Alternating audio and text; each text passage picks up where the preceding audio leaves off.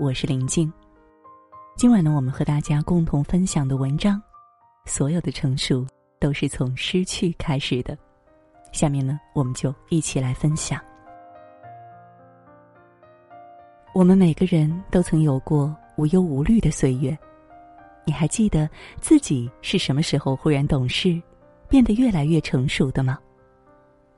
也许每个人的答案都不一样，但有一点是相同的：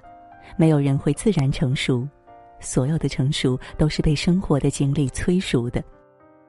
而我们看到的所有成熟，都建立在失去一些东西的基础上。白先勇先生曾说过：“所有的成熟都是从失去开始的。”丰子恺先生曾写过大女儿阿宝的故事。有一天，他从上海回到家，照例给孩子们每人分了一包巧克力，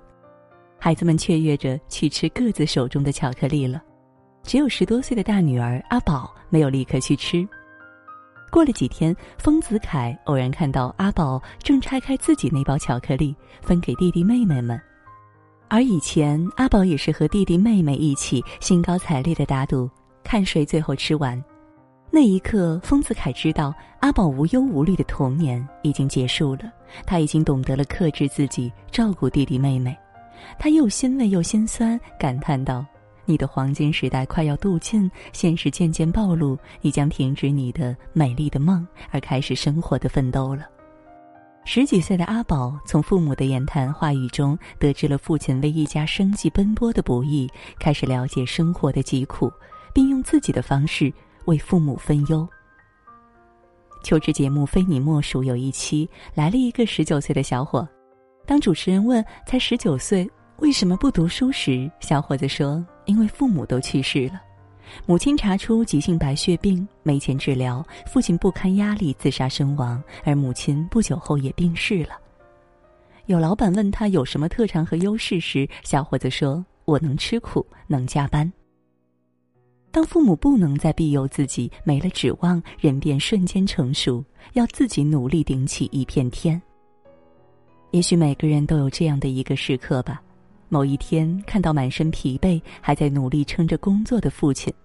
某一次看到母亲为几毛钱和菜贩子争论的样子，或者看到为了给自己买房凑首付，父母一夜白头的沧桑。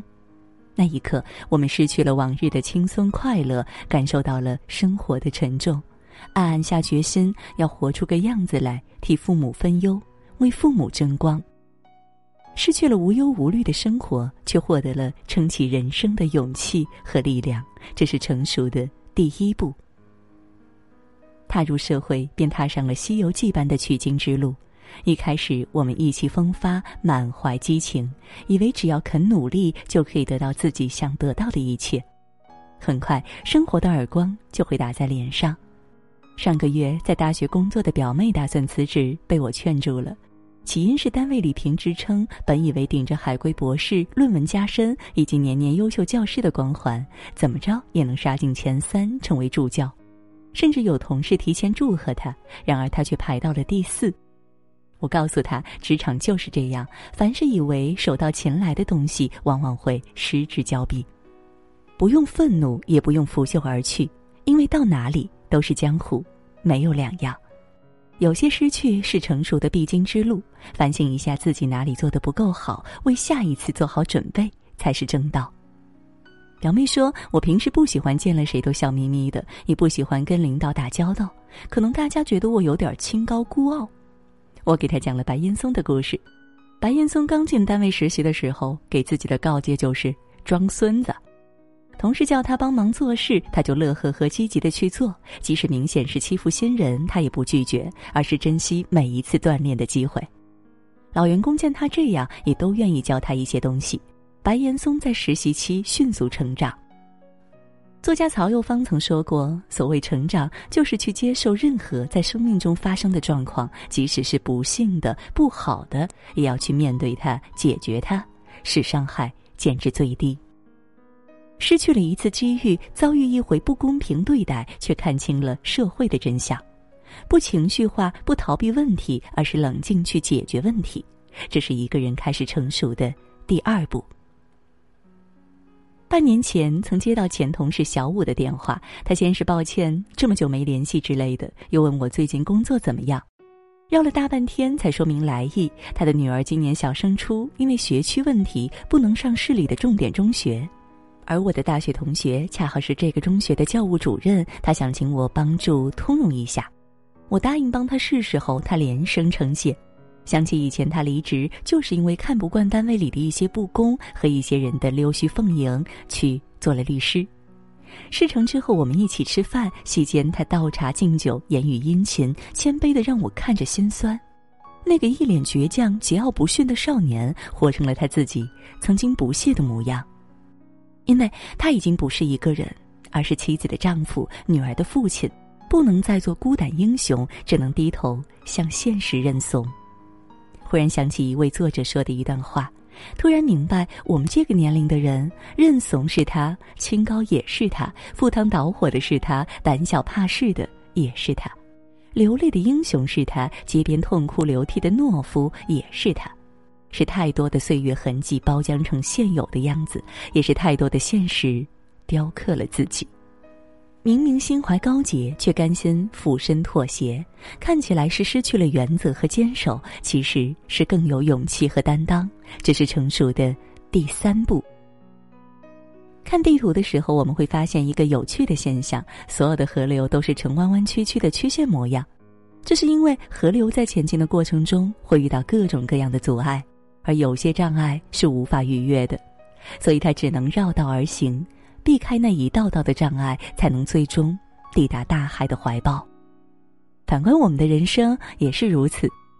曾国藩是清代名臣，他在学问和工业方面的成就备受后世推崇，甚至被称为圣人。其实圣人都不是天生的，曾国藩也曾经是个中年愤青。太平天国起事后，四十二岁的曾国藩在长沙奉旨办团练，组建了湘军。因看不惯当时绿营八旗子弟腐化堕落，便以霹雳手段来重构政治生态，严惩了一批懈怠散漫的八旗兵，于是得罪了八旗官兵把持的整个长沙城。一次，曾国藩打算严惩八名八旗兵，整肃军纪，结果被整个绿营八旗兵围困在府衙，只能从后门逃走，求助八旗官员。后来干脆惹不起。躲得起，离开长沙去了衡阳，专心操练湘军，最终衡阳成了曾国藩后来事业的起点。没有谁的一生一帆风顺，每个人的一生都要走很多弯路，很多时候成功需要直中取，有时候却要曲中求。所以，当我们遇到坎坷、挫折、失败的时候，不要悲观失望，不长吁短叹，不停滞不前。把这些磨难当成是人生的一种常态，就像那些不断拐弯的河流一样，绕道而行，另辟蹊径，最终一定能抵达成功的终点。清楚一生要走很多弯路，但是不逃避、不退缩、不放弃，始终朝着梦想的方向前进，直到面朝大海，春暖花开，这是成熟的最高境界。人生是一个不断失去又不断得到的过程，在这个得失反复的过程中，我们一步步也走向成熟。这个成熟是经过审视的智慧与圆融，而不是复杂与放弃。正如三毛所说：“成熟不是为了走向复杂，而是为了抵达天真。”希望历经生活的考验，我们每个人活得越来越通透纯粹，拥有看山还是山，看谁还是谁的智慧。好了，今晚能和大家分享的文章到这儿就结束了，感谢各位的守候。